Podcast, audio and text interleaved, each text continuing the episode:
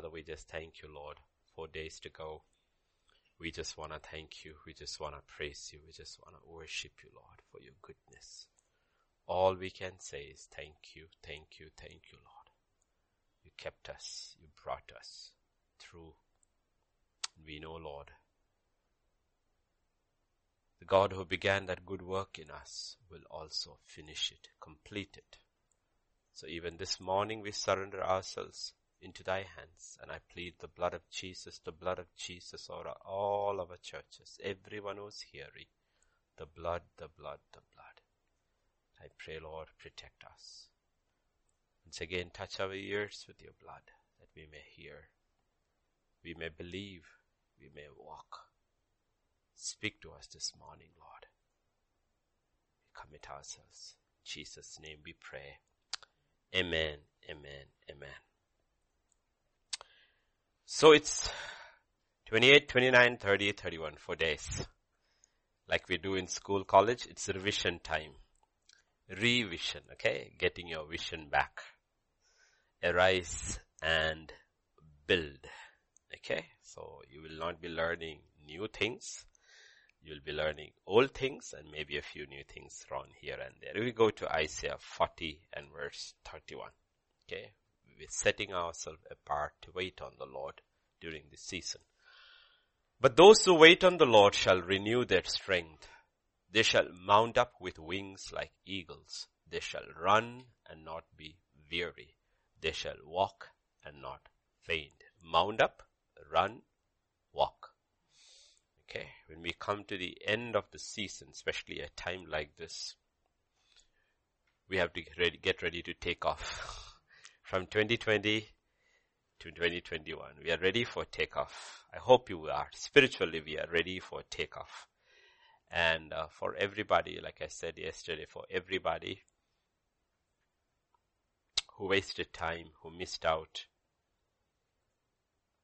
300 plus days are over, 52 weeks are over. We just got four days left, 52 and a half weeks are over, only four days left.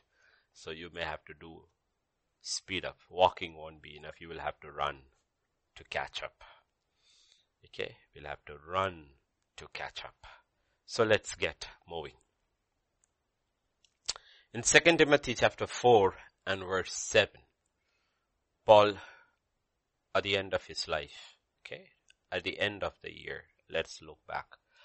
I have fought the good fight. I have finished the race. I have kept the faith. Now he is looking in, in the totality of his life. Let us look at our life of this year 2020. Okay.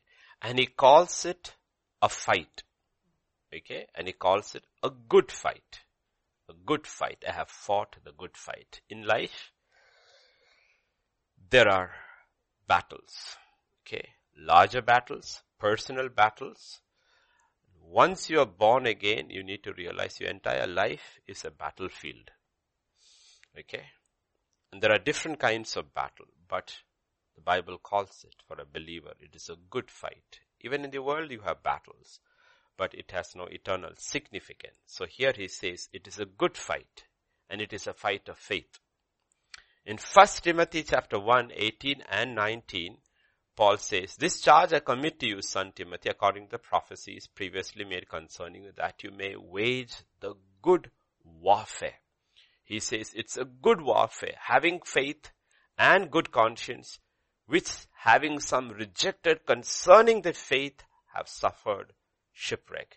If you do not wage the warfare of faith, you will suffer shipwreck. Okay. So to the believer, this is not an option. It is compulsory subject. To fight this good fight of faith is compulsory.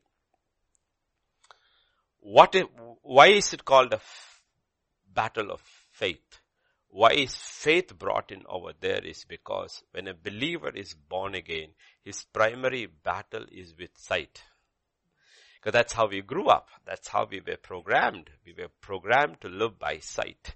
Once you are born again by faith, now we have to live by faith. So it is a battle of faith and our battle every day is with sight. From the moment our eyes opened up, the battle is with sight. Okay, that's our natural senses.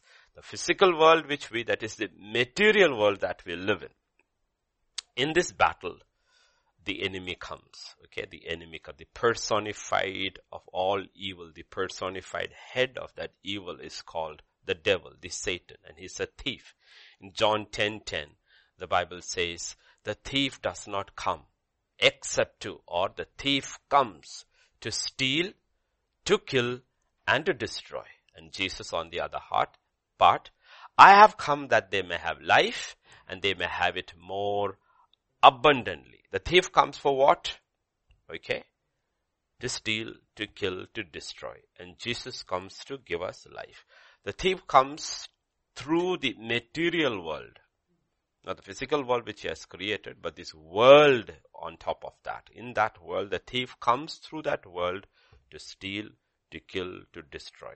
Jesus also comes in that spiritual world to give us life. So remember, if you don't understand, we will get fooled. We have heard this term spiritual warfare. Spiritual warfare is only a result of faith.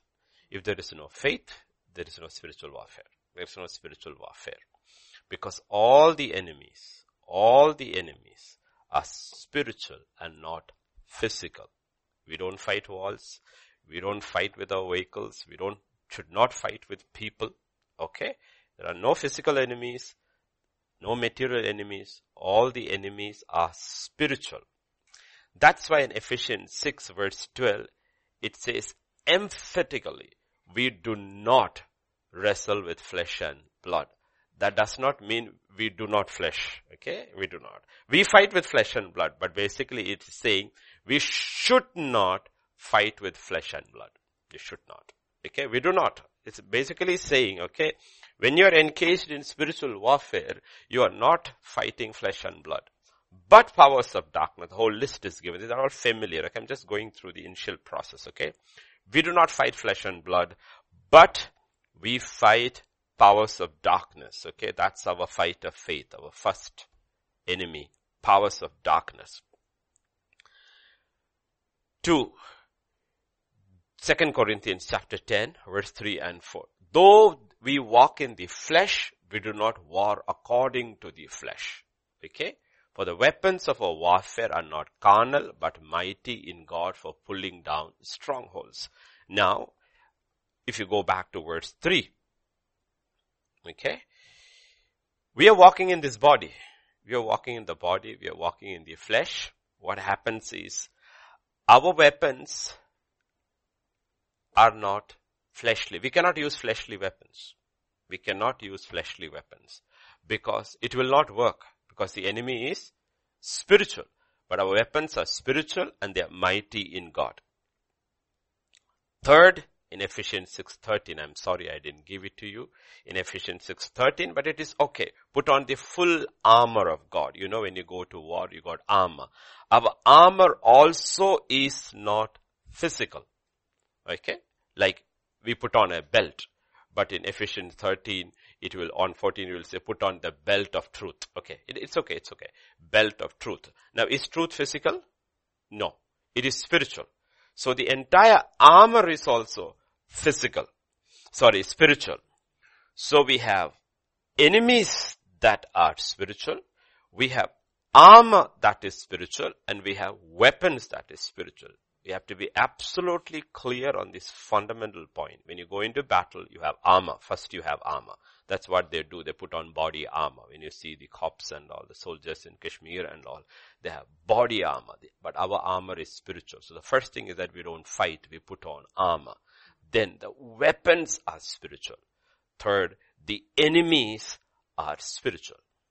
Okay, three.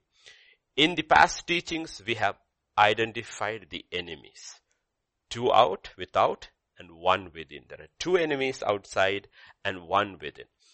The outside enemies are one, the world, two, Satan, and the third enemy is the flesh and not the body. So whenever the Bible uses the term flesh, it can be used interchangeably, but you know, when it says when we walk in the flesh, it also means we walk in the body, okay, body, and in the nature of the flesh, we do not war according to the flesh. So it means both, both, okay. So we have one enemy inside and two enemies outside. When the word, scripture uses the term also the world interchangeably, the world is not people. The world is the system created by the fallen man or Satan has created through the fallen man. The earth and its fullness was created by God. The world system was created by man and it was created by the devil through man. The flesh is not body. The flesh is not body. Simple way to distinguish is this.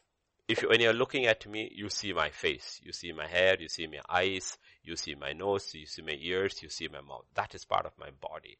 But to understand flesh, simply to understand flesh, to notice that it is spiritual, but it is in this body is Galatians chapter 5 verses 19 onwards. 5, 19 onwards.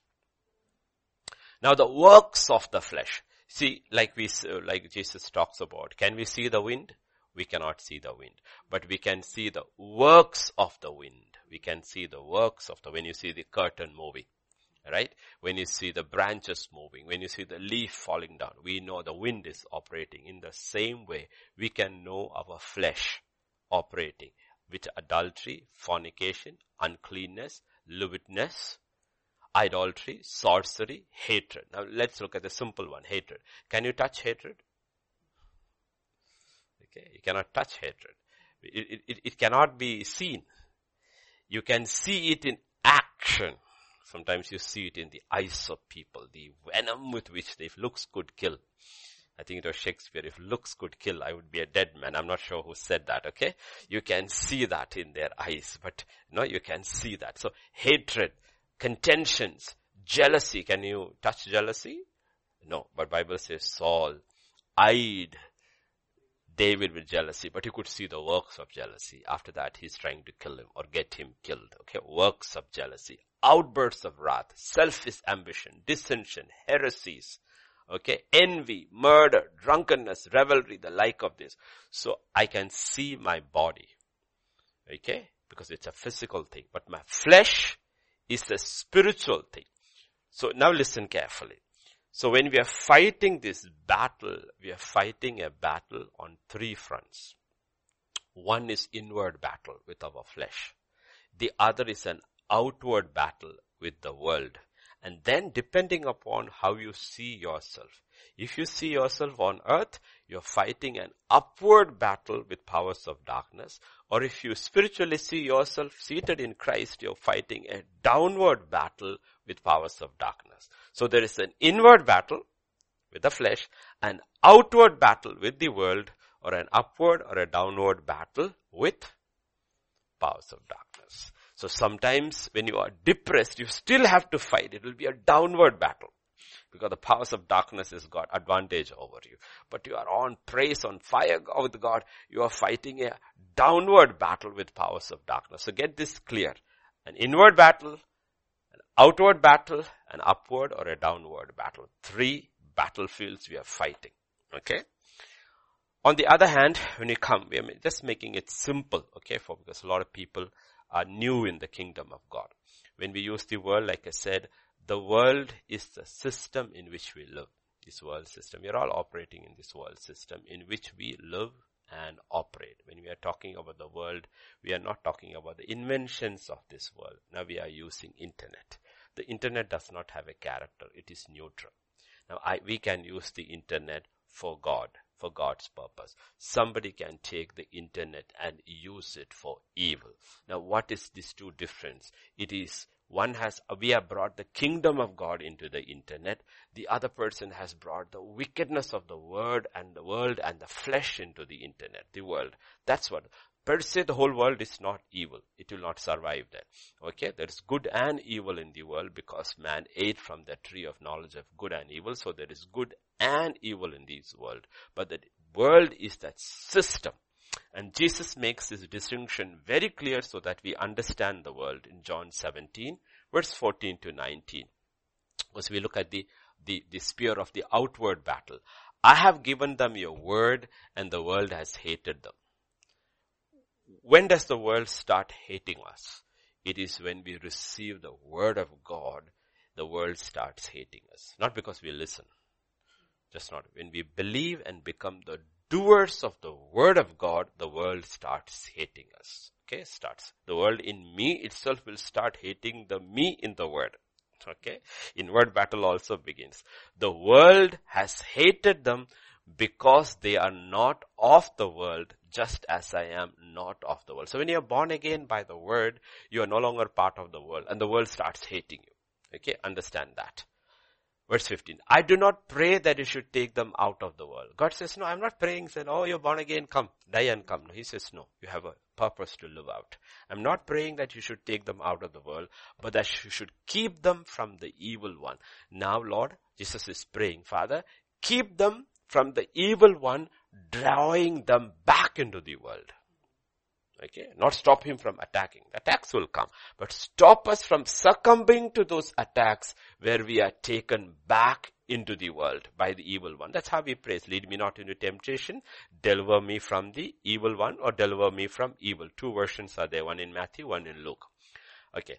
They are not of the world just as I am not of the world. So Jesus puts us on the same plane. He says, I am the word that became flesh. They are the flesh who's becoming the word. So we both are not of the world. So first we have to make this determination. I am not of the world. Just so there has to be a comparison. I am, um, I cannot say I am not of the world as Dr. Richard is not of the world. Dr. Richard will look at Avinash and say, you know what? I am not of the world as so no, that's not the comparison. Then we'll all feel good about each other. That is not the comparison. The comparison is this. We are, I am not of the world just as Jesus was not of the world. So once you have a target, then only you can aim at something. You need to have a target. When you are running, you have a vision. When you are running for something, you need to know what you are running for. So when you are looking at the world and say, I don't want to be like the world, but who do I look at? Jesus says, I am. Look at how I lived in the world. He was in the world. Morning onwards, he was in the world. Till night, he was in the world with the people of the world, but he was not of the world. The religious crowd was all around him. The Jewish system was around him, but they also recognized he was not part of them. They, he was not part of them. It was very, very clear. It's not that he isolated. He was not an isolated person. He was apt, he was a person who was insulated from the world. He was not isolated from the world. Like the electric wire that is going is right through the whole thing. Only thing it's insulated. Insulation protects us. Okay, so he was insulated from the world. He was not isolated from the world. That's what Jesus says in verse 17. Sanctify them by your truth. Your word is truth. Sanctify, one word of me is make holy or separate. Keep on separating them from the world unto me. Father, he says, by your truth, your word is truth. That's why we preach the word. One of the purposes of the preaching of the word is that we are insulated by it from the world. Once you allow the word of God to work in you, you get insulated from the world. And the world will hate you, but you're okay with it because you know to whom you belong and you also know who, to whom you do not belong. And verse 18, as you sent me into the world, I also have sent them into the world. Once we are insulated, God sends us into the world. He says, go to the world. The world should not affect you, but go to the world. Why? Now you are a witness of the word to the world. And Jesus will tell Pilate, for this reason I came. I am a witness to the truth. And everyone who's on the side of truth hears me, he says. Sanctified from your word, and your word is truth. And what are we a witness? We are a witness of the truth. In 1 John 5:19 concerning this world, the Bible says, we know that we are of the world and the whole world. Now we have to look at that word, the whole world lies under the sway. It says sway, which means influence. It does not mean control. The whole world is not in the control of the evil one. a lot of people, his control differs from his. There are some who have been sold out completely to do his will. Completely to do his will. They are wicked, co-workers, laborers of Satan. But most are not. They're a combination of good and evil. But the whole world is under the sway of the wicked one. Let us think about Hyderabad on an absolutely cloudy day, dark cloud. So the whole city is under this dark cloud, but some places it is raining. But the whole city is under a dark cloud. Humidity is 95% and it could rain anytime. But some places you hear it is pouring over there. So that's the way the world is. The world, the influence of the devil over the world is not the same everywhere. It differs. And what makes a difference is the church. The church makes those pockets where his influence is not heavy. The church is to stand there to make that happen. Old Testament pattern. The, that's why we bring the Old Testament in to understand the new covenant. Spiritual facts are seen the physical truth. Now we are not living in a physical fact, we are living in the spiritual truth. Howdy. In the Old Testament, Egypt was the world. If you look at Exodus, Egypt was the world. Pharaoh was a type of Satan, the ruler of the world. Um, we need to go to 1 John. Yeah, we saw that, right? Yeah, Pharaoh is a type of Satan, a ruler of the world. And the slavery of the Israelites was the, our type of bondage to sin. They were slavers, slaves in Egypt. Where are they living? In the world. And what is their lifestyle? They are slaves in Egypt. What were we? In the world. What were we? Bondage to sin. We were slaves to sin.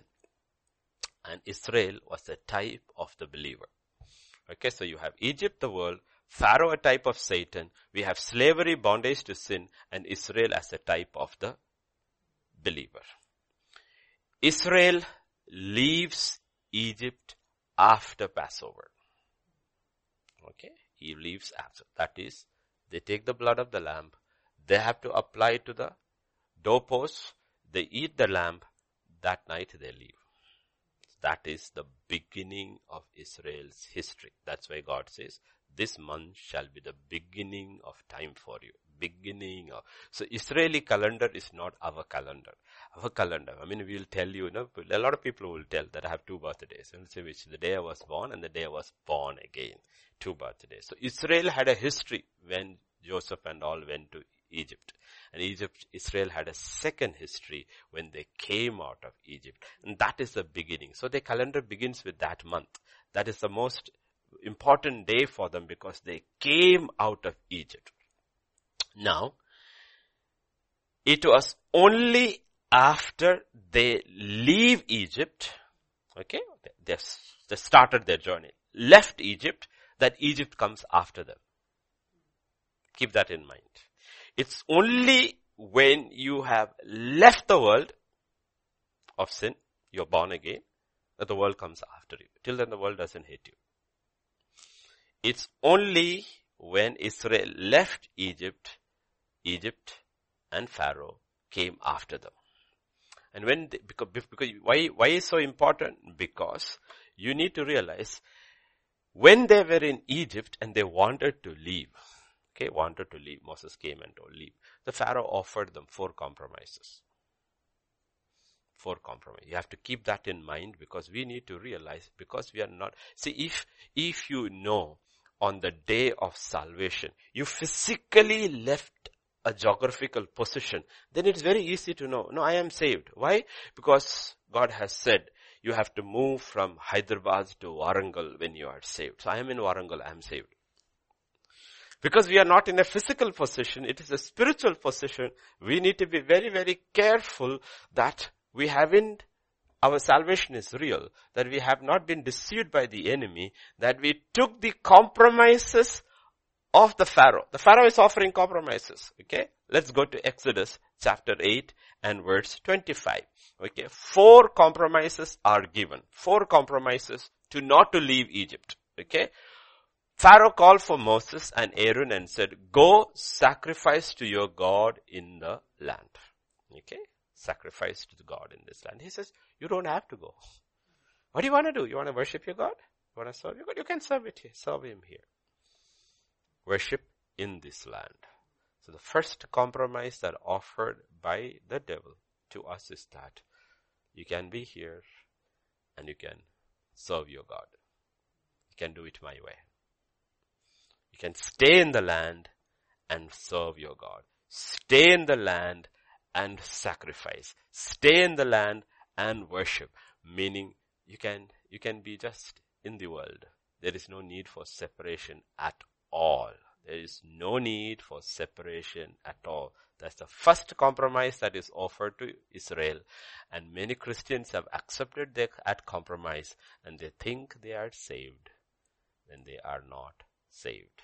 This is the danger. The salvation, that's why God keeps on asking us to examine ourselves whether we are in the faith or not. Second compromise offered is in 8 when Moses refuses it. 28. Pharaoh said, okay, okay, I will let you go. I will let you go, that you may sacrifice to the Lord, your God in the wilderness. Only you shall not go very far away. And he, he becomes a little spiritual also. Intercede for me. Okay. Don't go too far. That's a second compromise. Okay. And you will hear all this compromise. Okay. You, you can't be like that. Nobody can live like that. Don't, okay, you go. But don't go too far. And pray for me also. I'm not coming to church with you. You go to your church. But pray for me also. But as soon as I finish, come back. I don't want you going through the week. I don't want all this fasting, business, Bible study and all. Let's go on a Sunday and come back quickly. Don't even fellowship with them. Come back home and eat. You will see all these compromises are offered. So many compromises are offered. And then they will, and as you're leaving, he says, don't forget to pray for me. Intercede for me. Okay. Second compromise. First compromise, don't go here. Second compromise, go a little because we are doing revision. We need to realize how did we live this life out spiritually. Okay. Third compromise, Exodus 10 verses 10 and 11.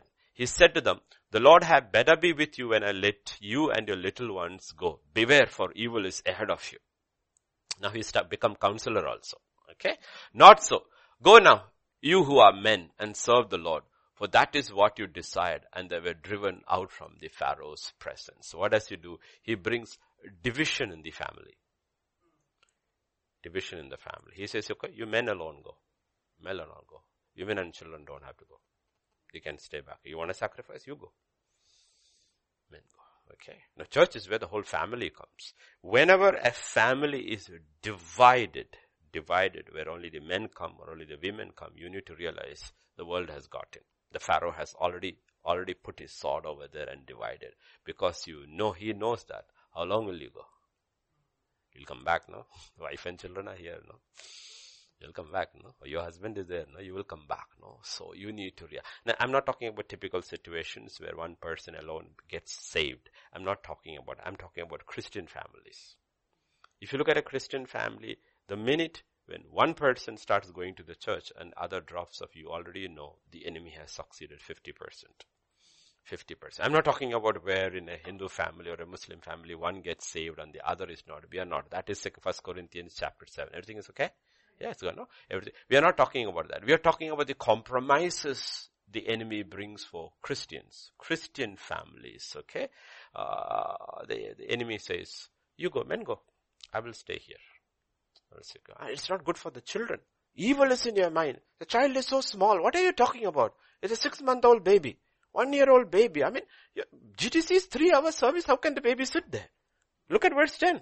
He's a counselor now. Pharaoh is a counselor.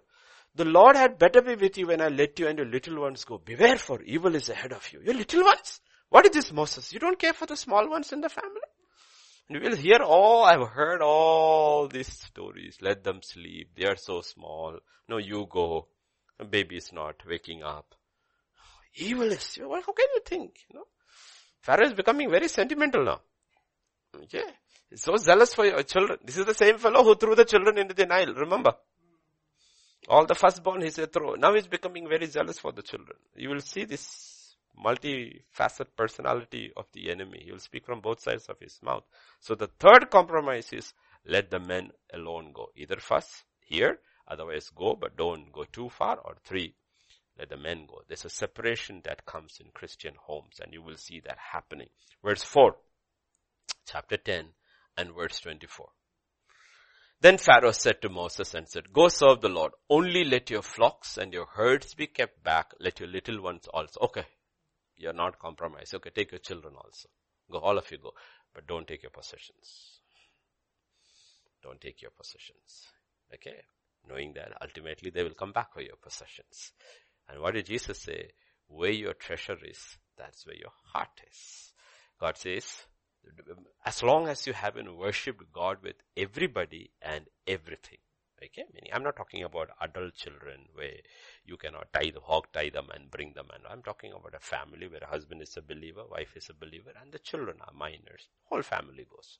There's no compromise over there. It doesn't matter how old they are, whether they are willing or not. There's no question.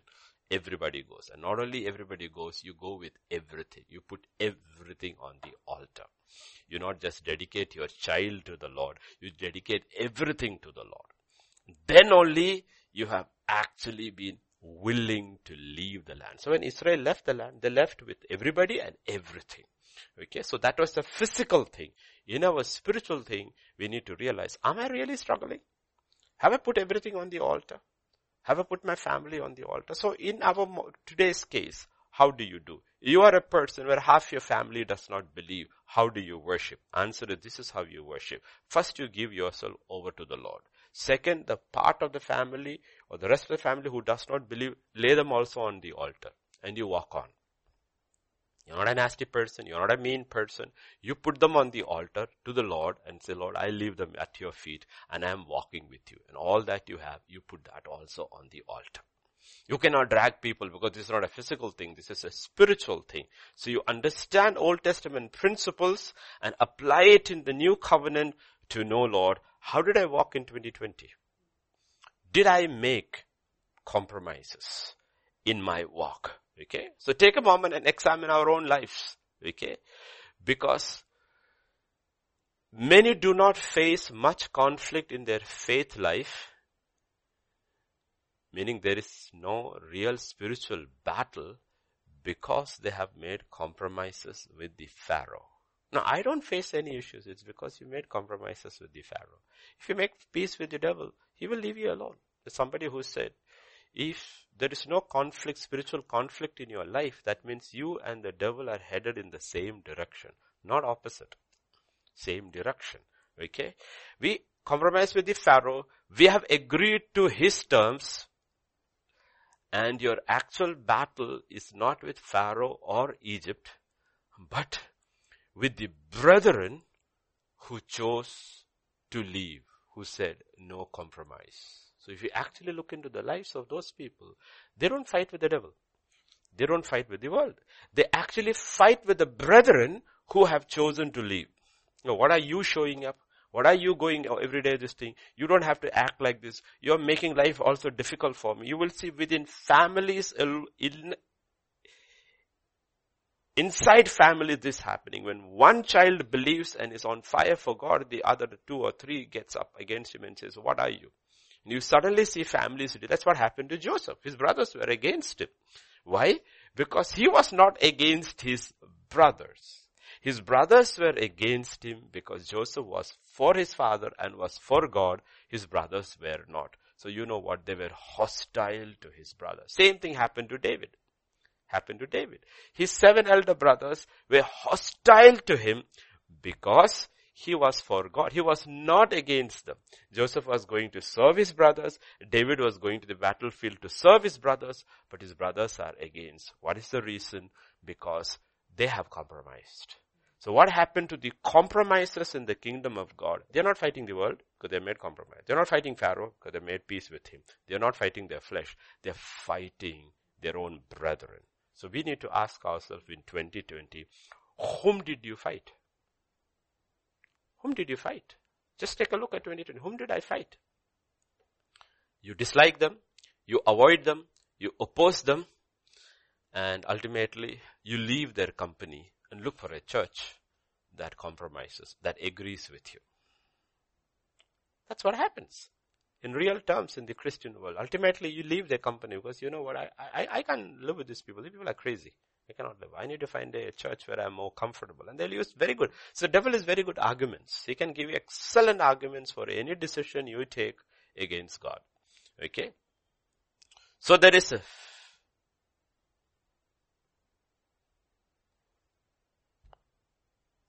physical land and a physical boundary. Okay? But we are looking at the spiritual. Okay, we are looking at the spiritual. Like it was physical, it was very easy. Every Israelite could have said, yeah, I left. Because he left. But it is very difficult. Each one only knows whether you have, where you have left, where you are, nobody knows because this is spiritual. Okay? Each one. So let me ask this hypothetical question. Okay? Simple question. When they had killed the Passover lamb and applied the blood and stayed inside and the destroyer passed over Egypt. That's what happened on that day. They applied the blood, stayed inside the house, and the destroyer passed. And all who were under the blood were saved. The destroyer passed over. Okay. In Exodus 12 and verse 31, what happens when that happened? Then the Pharaoh called Moses, called Moses and Aaron by night and said, Rise, go out from among my people, both you and the children of Israel, and go, serve the Lord as you have said. What did the Pharaoh say? Go. My question is, hypothetical question is that, what if some Israelites chose to stay back? Now the destroyer has passed, okay? They got blood on their doorpost. What if they chose to stay back? We like it here. It's too much uncertainties. Moses doesn't know where he is going. We have never traveled that way before. Too much uncertainty. We would like to stay here. What would be? What would be? Uh, like I said, this is spiritual. That was physical, so we know everybody left. What if some of them chose to stay back? Lots of Christians have received the work of Christ, the Lamb of God, in their lives, but they have never really left the land of Egypt. Therefore, their conflicts and problems are exactly the same as the conflicts and the problems of people in the world. And they think it is a spiritual conflict. It is not. Let us say I have a neighbor on my left, let us say who's uh, Hindu, and a neighbor on my right, it is a Muslim, and I'm in the middle. And I've never left the land. I've just accepted Christ and never left Egypt. He has trouble in his family. He has trouble in his family. I have trouble in his my family. It is all the three same. I cannot say my trouble in my family is because of my faith. Because I never left the land.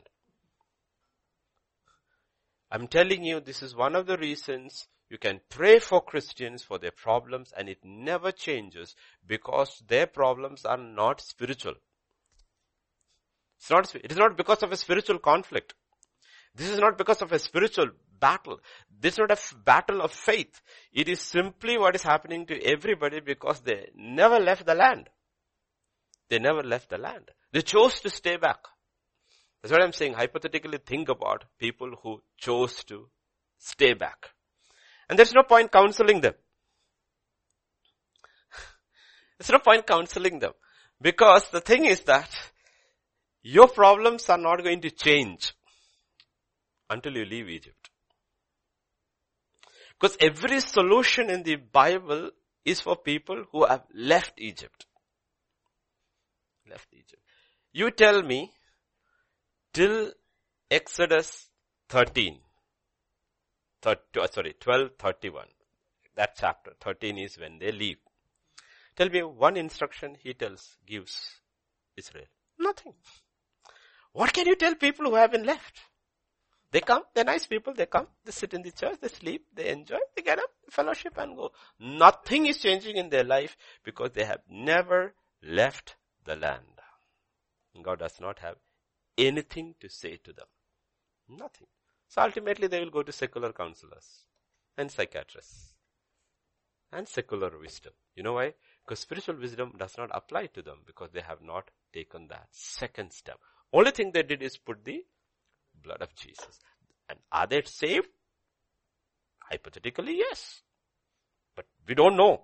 That's why Jesus says your works will be tested by fire. You will just come through the flames. Just come through the flames. Many of them. Nothing else will be counted. If their foundation stone was correct. You cannot live by faith in Egypt. You can live in Egypt only by sight. Because the second step of faith is to leave. The first step of faith is to believe in the Passover lamb. For us, it is Jesus Christ. First step of faith. Second step of faith is leave. Go. Go. Go. God says leave. Pharaoh says go. Second step of faith. So we need to ask ourselves, did I take the second step of faith? Okay. That is what he says. Go. Because the exit in biblical terms, exodus takes place in Exodus 13. Okay, exit. We are exiting spiritually from this world. I'm leaving this world. Okay, we are not dying. We are leaving this world spiritually. Exit is your second step of faith. Every other lesson is after that. So if you want to continue further, whoever is listening, if you haven't passed the sentence of death to this world in your heart, do it now. Then only the next lessons are applicable. Otherwise it will not make sense. Okay. If you have not exited, the question is what are you going to do with the lessons? What are you going to do with the lessons?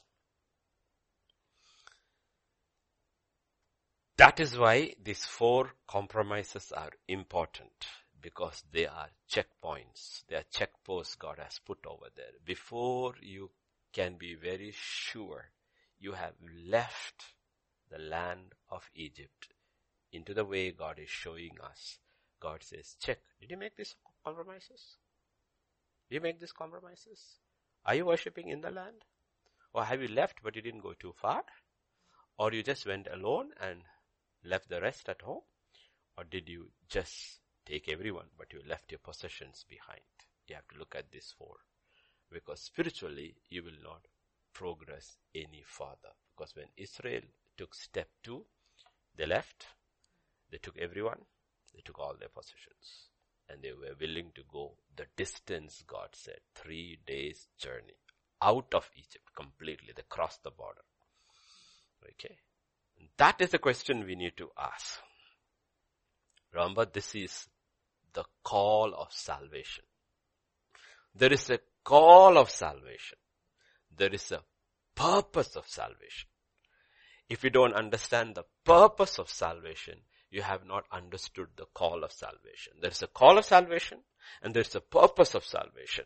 The purpose of salvation itself is made very clear Exodus 7:16. Uh, many times repeat. I'm just giving you two verses. That you shall say to him, the Lord God of Hebrews has sent me to you, to the Pharaoh, saying, let my people go.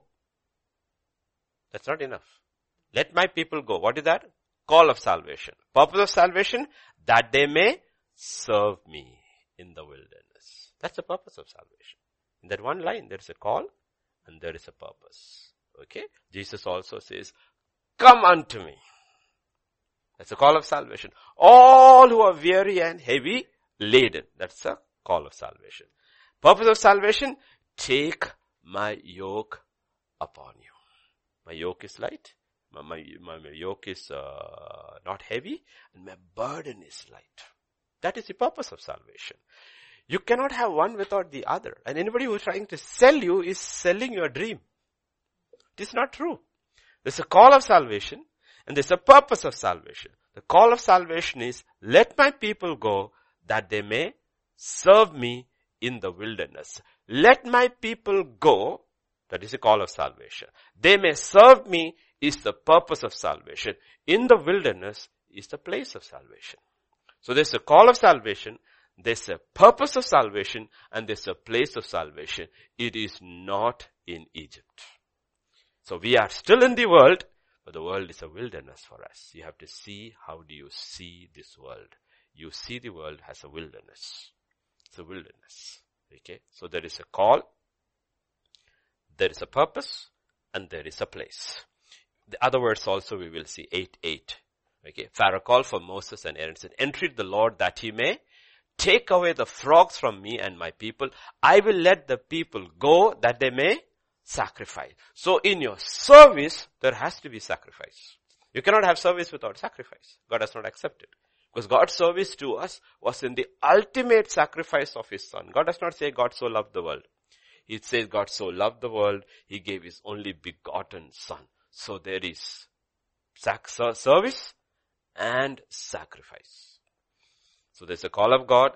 There's a purpose of God. In that purpose is what? Service with sacrifice, not without sacrifice. Service with sacrifice and there's a place of the call. The place of God will differ, change from the wilderness. Ultimately they will go into the promised land. But first, everybody it is the wilderness. Therefore, can you receive the call of salvation and refuse the purpose of salvation? I leave it open to you to decide. Can you receive the call of salvation and receive the, the refuse the purpose of salvation? If you do that, you are in a very, very dangerous place. Meaning, God says leave, Satan says go, and you choose to stay back in the world. You choose to stay back in Egypt. What would your ultimate fate be? Yes, you put the blood. But, but can you stay inside the house alone without stepping out into Egypt? You will die of starvation inside. You have to step out. But if you step out, your protection is gone. Your protection after that is only when you leave. There's no protection in Egypt. Understand spiritual complications, okay? This is the picture of the last days church in the book of Revelation. In Revelation chapter 3, verse 14 and 17. This is how you apply Old Testament to New Testament. This is the seventh church. To the angel of the church of the Laodiceans write, these things say the Amen, the faithful and the true witness, the beginning of creation of God. I know your works, he's telling this church, that you are neither cold nor hot. I could wish you were cold or hot. What is he saying? He says, you are lukewarm. Yeah, verse 16 says you're, you're neither cold. What does it mean? You're not an Egyptian. You're not an Egyptian. You are not hot. You have not left where you are on fire for God. You are lukewarm. You are Israelite living in Egypt. What do I call you? You're not cold. If you're cold, I would say you are an Egyptian. You are not on fire, then I could say you are an Israelite in the, in the wilderness, ready on the way to the promised land. You are neither cold nor hot. Where are you? You are an Israelite living in Egypt who refused to leave. That's what you are. Lukewarm. And what happens? Because you are lukewarm, neither cold nor hot, I will, you are in an extremely dangerous position. I will vomit you out of my mouth. I'll vomit you out of my mouth. Meaning your protection will go. You will cease being my witness. You will have no life that represents me. I'll, because your mouth is your tongue, is your word, is your witness. When God says, I'll spew you out of my mouth, He will say, you will cease being my witness. And if you look at it, it is the truth. When we were in Christians, within courts in the world, we had no witness. There was absolutely nothing different from us and the world. We had no witness at all. We were just like them, talked like them, lived like them, behaved like them, and we had a Christian name. We had a Christian name. Okay. And this is what God is saying. Because you say, I am rich, have become wealthy, have need of nothing, but you actually do not know your actual state, your spiritual state. You are wretched, miserable, poor, blind, and naked. This is the Israelite who refused to leave. He chose to stay back. So first, make this very, very clear. Okay. Now think for a minute. Another hypothetical question. Okay. What if the Pharaoh calls Moses and says, I've changed my mind about you people. I saw the power of your God. I changed my mind. I hereby make a proclamation. All Israelites are free today. They don't have to go anywhere. They are given equal citizenship in Egypt.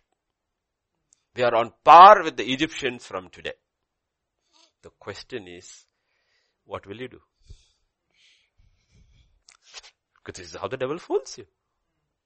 That's how the devil fools you. But there it is a physical thing. What happens is a spiritual thing. The devil said, Pharaoh makes a proclamation. I understood the power of your God. Nobody has to leave. Today there is a royal edict. What is that? Every Israelite is a free citizen of Egypt.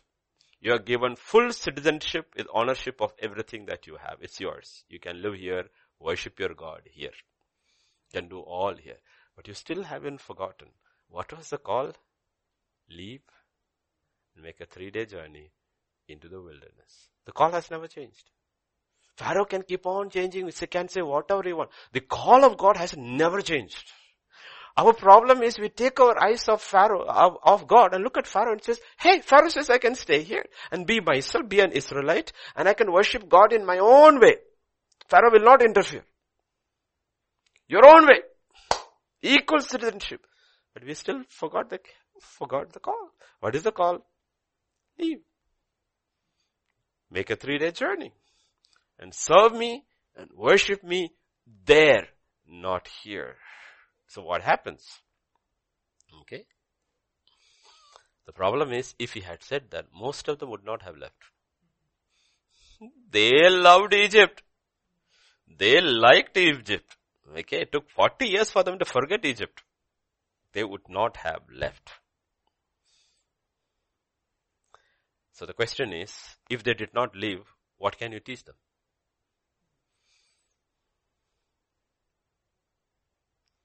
Said, did Israel, God teach Israel one lesson before they left? No, nothing. The only lesson is the lesson of the blood and eat the Passover lamb. Other than that, he taught them no lesson. Okay. So the church is hypothetically looking comprised of three groups. Those who after applying the blood of the Passover lamb chose to live in Egypt. They said, we like it here. We like it here. Remember, when they came to the promised land, one group said, we want to live on this side, we don't want to cross over, we like it here. So imagine, in the current world, there is a set of people who chose to live in Egypt. They like Egypt. And they're relatively happy. Because there's no challenges. They are happy with Egypt, Egypt is happy with them. They don't have spiritual challenges like the others do. They have normal problems like Egyptian problems. They have problems of Egypt. They don't have problems of Israel. Okay? Spiritual. Then there is the second group who left, but they're wandering in the wilderness. They're wandering, wandering. They're miserable. This is the complaining, grumbling, long-faced, miserable people in the wilderness. They left. They left. But they are miserable. And there is this third group who have entered into the promised land and they are fighting. They are fighting. So, God's teachings are for those who have entered into the promised land and are fighting. He has no, he has no lessons for others. No lesson. For the others, it's just theory. There's no practical there. Pract- theory is irrelevant. You can do, and like uh, many of our people in the church, they have done an engineering degree from some of the best institute in the world and doing business. Business in the sense they're working with companies and what they learned and what they do now has got no relevance at all. Are you getting it? Everything God taught them through the law, which happened in the wilderness, they never practiced. It's just theory. It was not practical. Where does practical begin? In the promised land. In the promised land. So there's one set of people living in Egypt, one set of people wandering in the desert.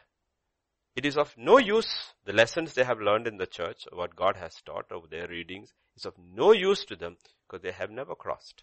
Once you cross, it is not theory. All you learned, it's a lab. You are understanding through the battles the reality of faith power of God. The joy of winning battles. And when you get licked in a battle, you get up and fight again. It all happens only on that side. It does not happen in the wilderness. Wilderness battle is different. It's a completely different thing. Okay, so. So many who are hearing have to ask ourselves, where am I in this journey? Because it's spiritual. The new covenant is spiritual. The truth may be very difficult and different. There could be a part of you that has settled in Egypt. There could be a part of you that's wandering in the wilderness. There could be a part of you fighting in the promised land. You could be a split person. One side, leave me alone. Leave me alone. That is very well settled in Egypt. Another side is wandering in the wilderness. Another side is fighting in the promised land. Because in the spiritual, this is true. Some areas you cannot talk about that to people at all. Even if I don't think even if God comes and speaks to them, they will listen. This is my way and no other way. They're well settled in that area in Egypt. In other area, they're still struggling. They're struggling. They're not settled. That area they have left. They know, either to shanti nahi hoga. They are in the wilderness. Which wilderness means there is no peace. They are struggling there. The struggle is there. But in some areas, they are fighting and winning the spiritual. Okay, so please understand the difference between the physical and the spiritual. Our whole idea is to bring the entire man into the promised land and not be split. Okay? And until you are not in the promised land and fighting, you are not made whole. If you use the terms Jesus used, you may be just healed. You are not made whole. And Christ Jesus came to make us whole. Okay, it's a process. Like I said in the beginning, if you have not left Egypt, your struggles are different. Just like the world. In the world, your struggle, in the wilderness, your struggles are different. In the promised land, your battles are different. All three places there are battles, but they're completely different. The minute you make a decision to leave the world and move out, the world will come after you. Exodus 14 verse 5 and 7, 5 to 7. Now it was told the king of Egypt that people had fled and the heart of Pharaoh and his servants was turned against the people and they said, why have you done this that we have left Israel go from serving us? Then he made ready his chariot and took his people with him. He took 600 choice chariots and all the chariots of Egypt with captains over every one of them. When did this happen? Verse 5? When they left. When it was told, the king of Egypt, the people had fled. The day you decide, post salvation, okay, you decide to leave this world, if you are the only one saved in your family, all hell breaks loose. Okay? The family comes after you. The neighborhood comes after you. The entire society comes after you. And they call you a, you have betrayed. That's it. As long as you don't, as long as you're quiet, secret believer living in the world, nobody knows. Nobody knows this. Thing. You go with them. Wherever they go, whichever place of worship they go, you don't go anywhere, you also don't go anywhere. No issues. Your faith is only known to you, nobody else knows it. There is no trouble. But the day you say, dad, mom, husband, wife, whatever, I believe and I am going to this place, you will realize the world starts coming out. That news will spread like crazy. Okay. Meaning, you could, you could imagine this is not alcohol, this is uh, green tea. Okay, imagine I was an alcoholic. I was not, but I'm saying imagine I was an alcoholic and I got saved and I stopped drinking. My wife loves it. Why did you stop drinking? Just like that. I don't tell her the real reason. She's excited. Oh, he stopped drinking. It tells the whole neighborhood. But imagine she's a very, very conservative Muslim or Hindu or whatever okay, or even Christian nominal. And then I said, you know, I accepted the Lord today. I went for this church. In that meeting, I got saved and I have quit drinking. And from now onwards, I am going to the church. You know what? She is not at all happy about my change. She will not tell anybody that I've quit drinking. She'll tell everybody my husband has left the faith. I've seen it happen. She will not say husband has stopped smoking. She will not say my husband has stopped screaming at me. She will not say any of those things. Any of those things. Because none of those things matter. The fact is that you left the world in which I am comfortable.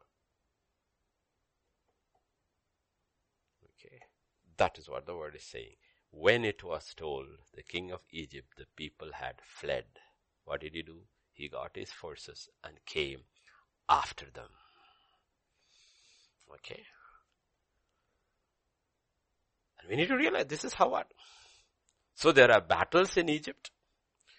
Okay, when you leave, the battle when you leave begins. There are battles in the wilderness. There are battles in the promised land. Three stages. Stage one, you need to understand. Wherever you are hearing, wherever you are, please listen carefully. When you leave Egypt and Egypt comes after you, you do not fight. Israel never fought a single battle in Egypt. God fought for them. You do not fight. You do not fight. You don't say anything to your father. That's what I, everywhere I tell them. Shut your mouth. Don't tell anything to your father. If he says, shout, screams, don't say anything. Mother up gets upset, don't say anything. Just be quiet and honor them. Don't fight with them. If you're a wife, husband is an unbeliever, zip your lip, don't say anything. Why? Because God will fight your battle. You don't fight. If you fight, you are in the wrong place because you look in stage one, they didn't fight any battle. Look at different scenarios. A child gets saved. The whole family is unbelieving. Keep quiet. Don't fight. Don't fight. Joseph did not fight his father or his brothers about God's vision about him. He did not fight. Stay quiet. David did not fight with his father for not calling him. Fight with his brothers. Nothing. Kept quiet. Don't fight. Because God will fight for you. If you're a wife who got saved, the husband and all, don't fight. Any scenario you look at it, don't fight. Because you have to understand, because we are in a battle of faith. You have to understand how to fight this. Shut your mouth, witness, testify, let your life be your witness. Okay, that's what I said. It's not your words, it's your life. They will see. They will be mad, they will be angry, everything keep quiet. They look at it and says, you know what? My daughter, my son's life has actually changed. Okay. Be the best you can be in Christ. Keep your mouth shut. They may not be happy for all. Religious people are never happy until you follow their religion. Okay, they are religious, a religious mindset. Like, no. Even Pilate looked at and said, there's no, no guilt in him. And he knew they handed over for envy. They could find no fault with Jesus at all, but the religious crowd hated him because he was not part of him, part of them. Okay? So please understand strategy, how you fight stage one battle. When you leave, you don't fight the same way. Lot of people make the mistake is that when they get saved and then they start fighting in the family, no, I don't care. This is what I will not do this. I will not do this. I will not do this. I will not do this. And I don't care what you say. They fight with their father. They fight with their mother. They fight with their spouse. They fight, fight, fight, fight. I know. And they wonder what has happened to me. No joy of salvation. Nothing because you didn't understand first principle of stage one fight. What is that? Shut your mouth. Be a witness but don't fight. God will fight for you. I'll give you example. Peter. First Peter chapter 3. I didn't give it. Chapter 3 and verse 1 and 1. 1 is enough. 1 and 2. Wife, wives, likewise, this is a principle in the kingdom of God. Wives, likewise be submissive to your own husband that even if some do not obey the word, they without a word may be won by the conduct of their wives when they observe your chaste conduct accompanied by fear. What does the Bible say? Your husband doesn't believe. Shut your mouth. Don't fight. Don't fight. You will be won over when they see the Christ in you. That's the only way. You don't fight. You don't say that I am this thing, my rights and this thing, freedom of religion, freedom of speech. You don't bring all those into constitution over there. This is the kingdom of God. Just shut your mouth and your very life will prove. Very life will prove to them, you know what, there is something. It may take some time. It may take a long time, but it does not matter. Allow God. God will change the situation. Allow God to fight your battle for you. Why I'm saying is because in our church, we have this huge crowd of people who come from non-believing families. 80%, 60, 70, 80%. And uh, situation is different. So how do you fight your battle? This is the way you fight your battle. Okay? But God has an answer. Right? God has an answer. So when Egypt is coming after you, the world is coming after you. What was God's answer to Israel? His answer to Israel was, go through the Red Sea. God, God had an answer. God did not leave, He didn't leave them alone like that. He said, I have an answer. Come here. And He parted the Red Sea. He took them through the Red Sea and then closed the Red Sea behind them. So God had an answer for them. It is not that God just took them out and left them in the mercy of Pharaoh and the world. No, He had an answer for them. What was His answer? He took them through the Red Sea. When they took them to the Red Sea, you will see they never had to fight Egypt again. So when the world comes after you, what is God's answer? You have to look. Acts chapter 2. It is not prayer and fasting. It is not binding and loosening. It is not, you need to look at answer. No, I have been fasting for so many years and my husband has never changed at all. That's a different thing. Are you praying for his salvation or are trying to escape the oppression? These are two different things. They're two different things. No, because of my faith, the husband is after me, my whole household is after me. Hey, that is the world pursuing you. That's a different thing. Okay? Now praying for your salvation of your husband, you fast and pray. That's one thing. Escape that oppression, that's a different thing. It's a different thing. People have to understand the nature of the battle and you have to look at the upper. That's why even though we walk in the flesh, we do not war according to the, do not bring human understanding in. You have to look at how God. So look at this. Act when the church begins. With many other words, he testified and exhorted them saying, be saved from whom? This perverse world. That is after you. This perverse generation. What is it? And those who gladly received his word were baptized. That was the answer. What is the answer? Baptized. What is God's answer? Go through the Red Sea. Answer is baptism. What is baptism? Baptism is when you go under the water and come out, you say, I have died to that world. When they came through the water, they died to Egypt. The fact that Egypt died behind them is a different factor. But the fact is that they died to Egypt. They are never going, going to go back. That generation at least is never going to go back to Egypt. The world has died to them. The world has died to them. Are you getting it? Is everything working? Okay. okay. One second.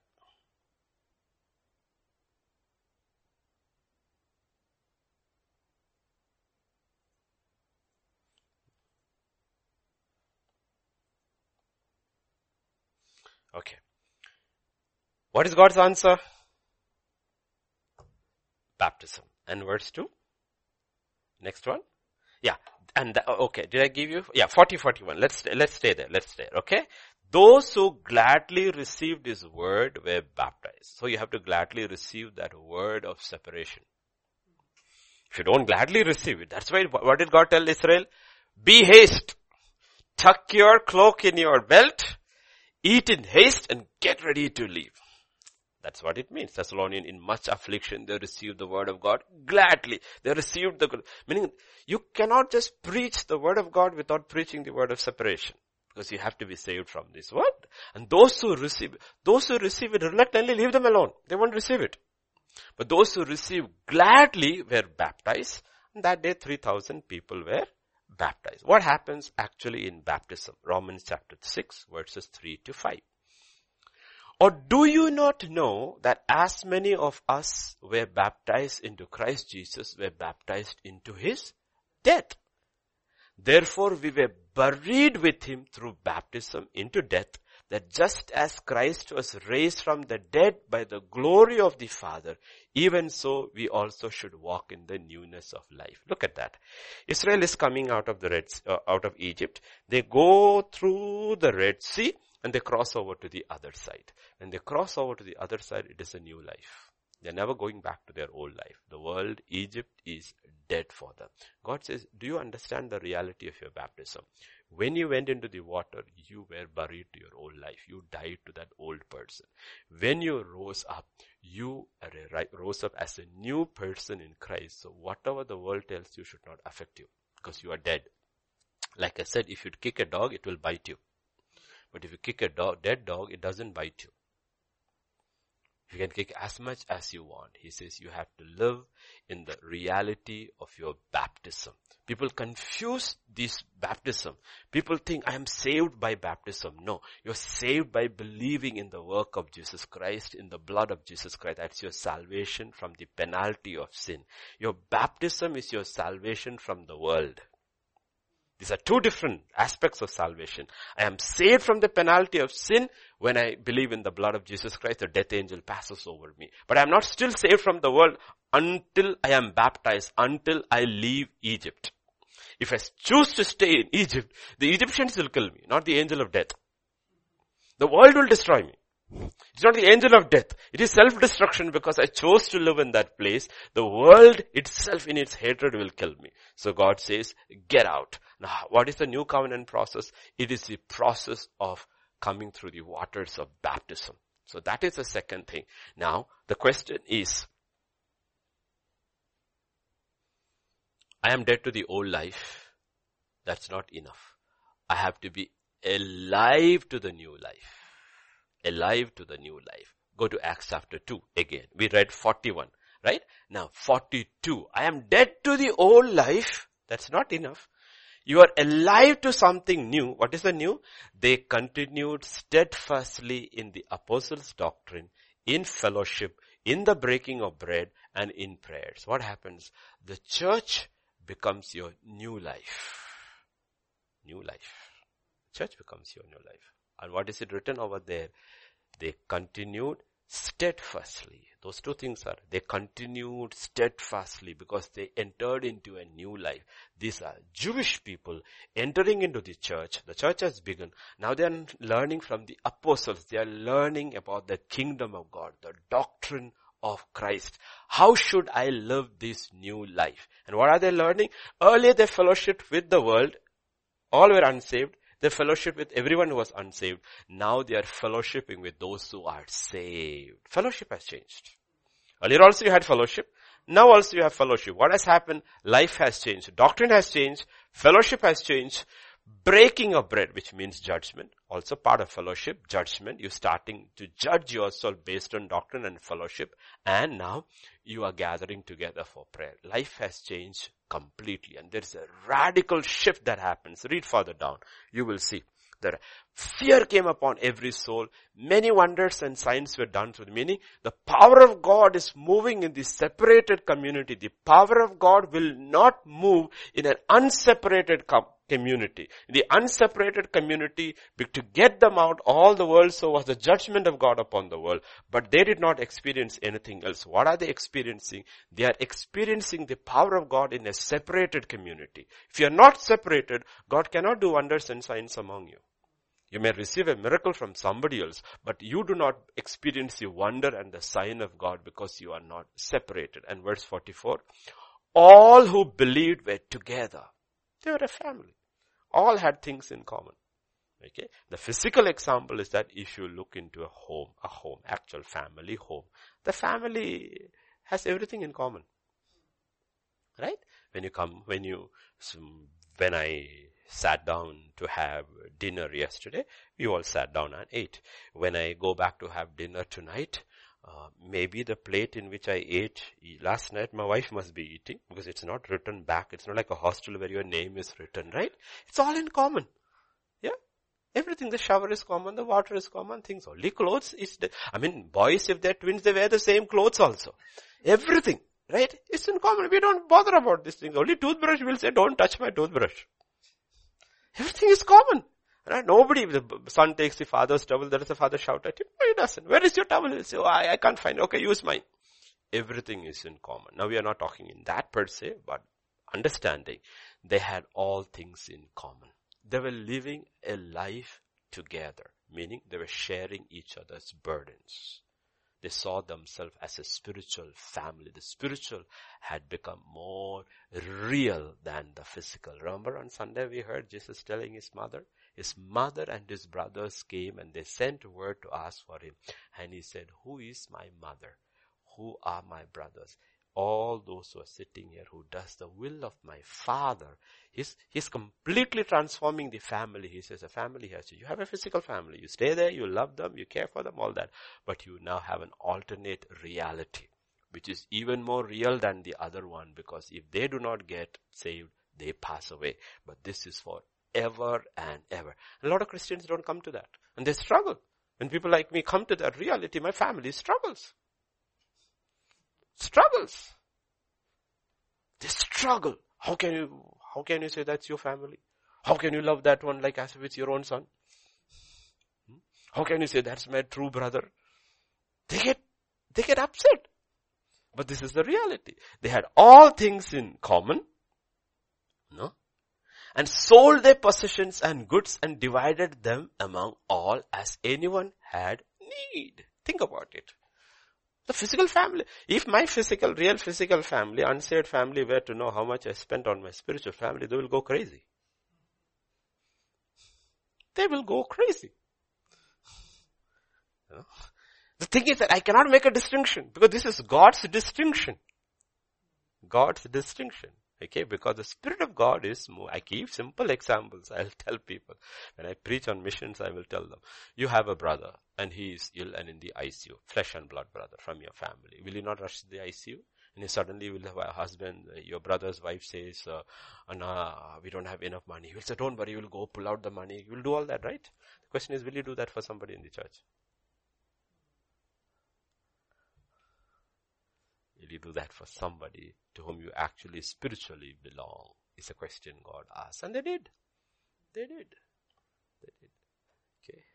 Now, in a typical Christian's life, this is what? This is my family, flood and flesh and blood. Any problem, I am there for you. But anybody in the church has trouble, if I have, I will give you. This becomes charity, this becomes life. But in the kingdom God, it's the other way. This becomes charity, this becomes life. The division has come. A division has come. And it is very difficult for people to understand that and accept it, but this is the reality of the kingdom. You look at every statement Jesus makes connected with that. After his baptism, you will realize the division has come. He got baptized, he rose again. First statement, son, they have run out of man. What has that got to do with me, woman? Is being disrespectful? He knows. He says, you are, I am on this side, you are on this side. You're on two different sides, mommy. I love you, mommy, but you're not accepting the fact. If you come on this side, you would have understood everything that I'm trying to tell you would become part of my flesh and blood family and my spiritual family. My joy would have been double. But the problem is you're standing on that side and you will always see the rest of the family stood around with her and he was alone. His mother and his brothers came. His mother and brothers came. It is written. It is not that his mother was with him and his brothers came. It is never written that way. It's the other way it is written. So you'll see it goes through history. These battles are there. So, the sword has to go through your soul. Okay. Even when you go to work, when you go to work, what happens? Your body goes to work. But the soul is firmly in the kingdom of God. That is Joseph in Egypt. Is he working for Potiphar? Yes. Is he working in the world? Yes. But the Lord is with him. He knows absolutely clearly who he belongs to. And therefore there is no compromise in his workplace. He's a hard-working man with integrity. His master looks at him and says, you know what? I can trust him. I can rely on him. On the other hand, if his master was, see, a lot of places masters don't like those kind of workers because they are crooked and they want their employees to do crooked things. And that fellow says, I can't do it, then he gets into trouble. That is persecution because of righteousness sake. But if your sphere of work is righteous and the master is also kind of righteous and he's not asking you to do and he prospers, he likes you.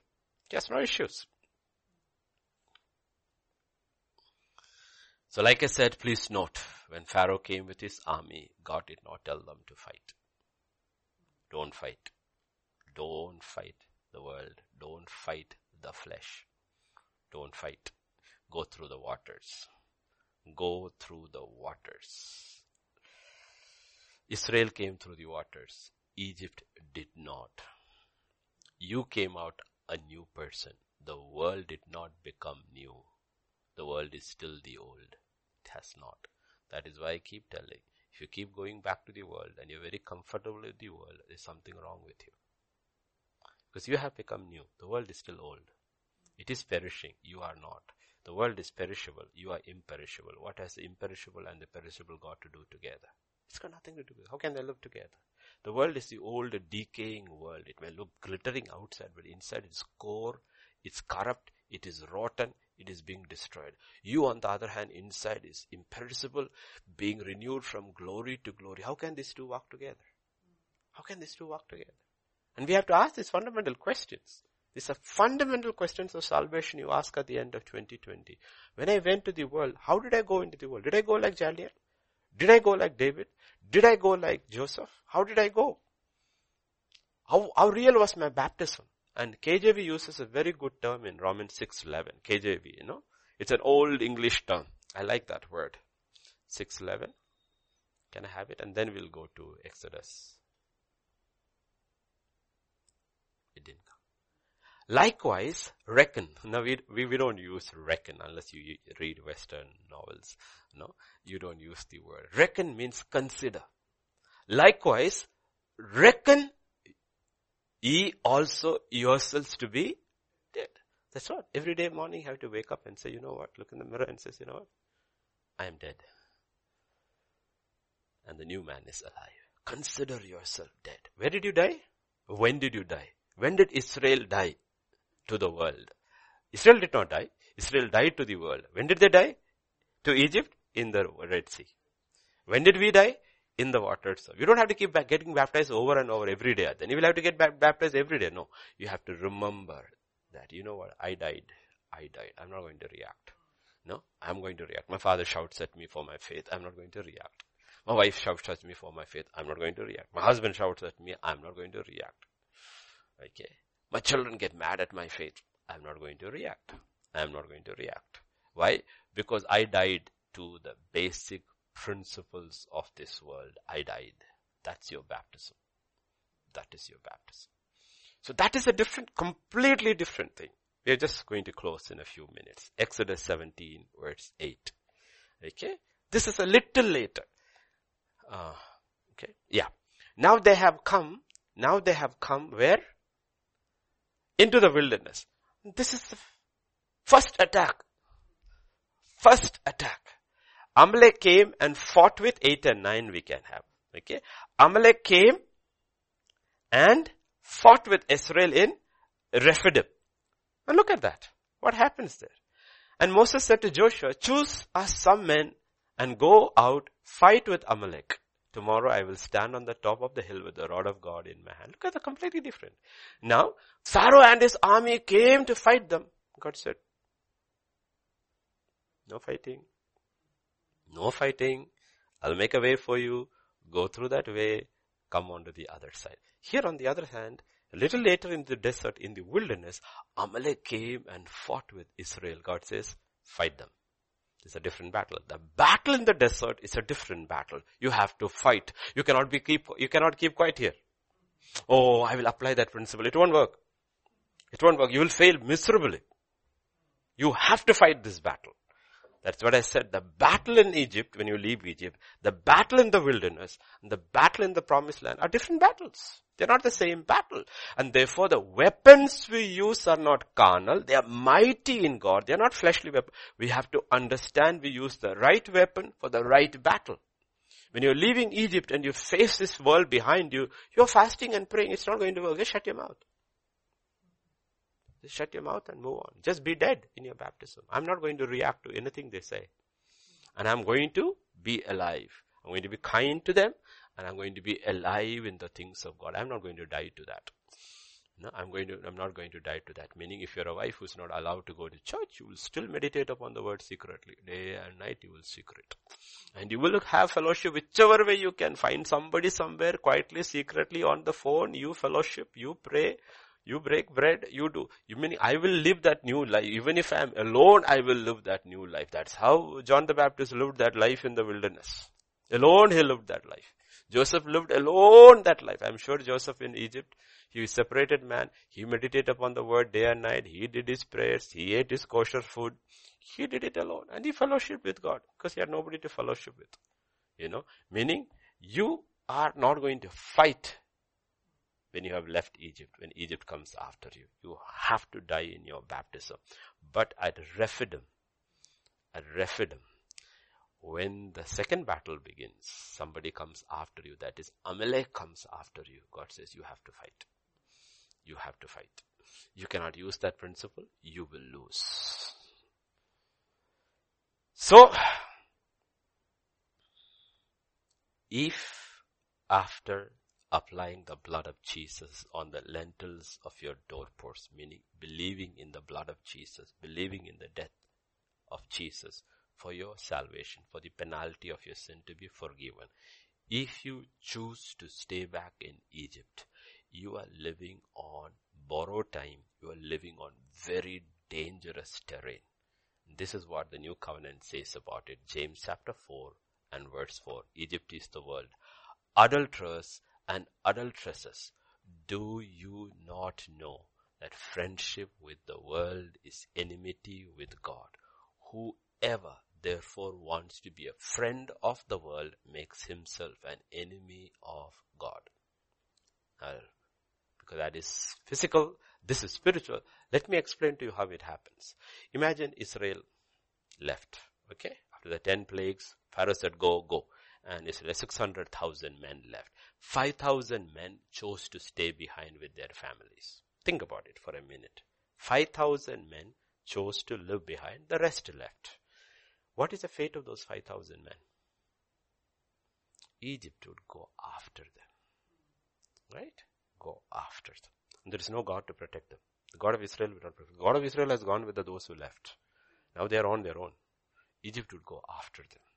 You know what happens when you don't separate in the new covenant? What happens? God just leaves you alone, allows the world to destroy you. And because it is gradual, you do not even realize it, that you are being destroyed. You have become an enemy of God. He'll say, no, I am saved. I go to church. But you are being destroyed. How are you being? You have becoming exactly like the world and when the judgment of the world comes from God, you will be consumed by that same fire with the world. So separation is not an option. In their case, it would have been immediate if those Israelites had not lived this thing. And the Pharaoh comes back with some of his remaining chariots and all who did not get in the Red Sea would have said, come and say, slaughter every one of them. Finish, they would have taken revenge. But in this case, it is different. The devil is very, very subtle. He takes his revenge. But very subtly, he gets the world in. And then what happens? He will allow, God will allow the world to destroy you. Allow to destroy you. And this is the danger which people don't understand. So people, when we talk about separation, it is a fundamental new covenant principle. It is not an option. It is not an option. So you have to die to the world and be alive. I, put it this way. So when you go through the waters of baptism, like Israel went through the Red Sea, you have to die to the world life and come to the other side and be alive to the word life. One is sight, the other is faith. Other is faith. When you come to the wilderness, no one has gone this way before except Moses. Moses knows the place because he lived in the wilderness for 40 years. Keep your eyes on Moses and follow him. Keep your eyes on Jesus and follow him. But wilderness is a different story. So as I close, I leave you with four questions. First question. Have I believed in the blood of God's only son? God's solution to man's sin. The sacrifice of his son on the cross. Have I believed in that completely? In that alone and stayed under the blood? That's the first question. Second question. If so, where am I? After that, where am I? Am I trying to stay back in Egypt? or have I crossed? Okay. If I have crossed, where am I in 2020? Am I in the desert? Still fighting Amalek? That we'll look tomorrow. Still fighting Amalek? Or am I in the promised land fighting to possess my possessions? I'm not fighting Amalek anymore. Amalek has been taken care of. Now what I am fighting is I'm conquering. Every, in every battle in the, pro, in the wilderness is not a possession. You're not conquering anything. Because that's not your possession. Your possession is a cross. Okay? You may have incredible victories in the wilderness, but you have possessed nothing. You have possessed nothing. Okay? But you have to fight these battles. But you're not possessing anything. So be very careful about where am I? Am I in the wilderness? In the desert? Fighting Amalek? Or I have dealt with Amalek? Or dealing with Amalek on a regular basis? But I am fighting my battles in the promised land. And in 2 Timothy 4 6, okay, at the end of his life, we saw in the beginning, right? Ah, sorry, 4 7. 4 7, not 6 4 7. 4 7. Paul is talking about that fight. I have fought the good fight. What is he meaning? I finished my fight in the promised land. I have possessed the life of Christ Jesus. Okay, remember? Joshua gave them rest. They have defeated all their enemies in the promised land. They have rest. He's entering into God's rest. He says, I have rest. You know what? I see my crown. He's not talking about Egypt. He's not talking about desert. He's not even talking about the battles one fights in the promised land. He's talking about finishing that battle. Okay? So 2020, we have to look and say, ask ourselves, Lord, where am I? Where am I? Do a real, real heart check. Where am I? You will be, at like I said, you could be split in different areas. Some places you have rest, some places you do not have. But God wants to make you a whole man. Not just have areas of rest, but a complete area of rest. That is the invitation of Christ Jesus. In the old covenant, it is go. In the new covenant, it is come. Enter, come to me all who are weary and heavy laden. I will give you rest. That's the penalty. After that, take my yoke. Walk with me and I will give you rest for your soul soul. And it's not difficult. He says it is not difficult, but we have to be willing to leave. If you don't leave, it is not. And the first struggle Christians in our own churches, my own church here faces is people are not willing to leave. They are they nice people. The funny thing is that they're all nice people. They're not bad people or wicked people. They're all very good people, very nice people. but the problem is they love the world. They love Egypt. As long as you live in Egypt, you are living on the edge of the knife. Okay, as I close, let me give you the old illustration. They talk about how the Eskimo kills the wolf. The Eskimo will kill some small animal, whatever he can get over there. Old days, I've heard this story. He takes a very sharp knife. He kills that animal and then soaks that knife in that blood and then keeps it out and ice forms over it. Okay, form over it. Then he sprays some more little blood over there and he sticks the knife in the snow. Ice over there. The wolves come in the night. They smell the blood. They smell the blood. And they lick the knife. And they lick the knife. And they lick the blood. Lick. And after some time, the knife cuts their tongue. Cuts their tongue. And they keep on licking. They don't know it's their blood. And a little later, when the Eskimo comes in the morning, in the morning, the wolf is dead there. You know what? He choked on his own lifeblood.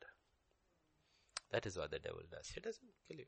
He just puts the world over there. He sharpens knife. You know what? And he puts something very nice there to attract you. But in the morning of the day of judgment, you will find yourself lying dead over there. You choked in your own lifeblood because the devil deceived you. That's why God says, do not love the world or the things in the world. Because anyone who loves the world, can I have that as I close? It's 1 John chapter 2 and verse 15. Do not love the world or the things in the world. If anyone loves the world, the love of the Father is not in me. So on this 28th of December, this is the first lesson. Know your enemy, know your weapons, and fight the right battle. Don't use the wrong weapons for the wrong battle. It will not work. It will not work. Shall we pray? Father, we just come to you, Lord, in the name of Jesus. And I pray in this first day of this last four days of this year, the first lesson is to live in the light of our baptism.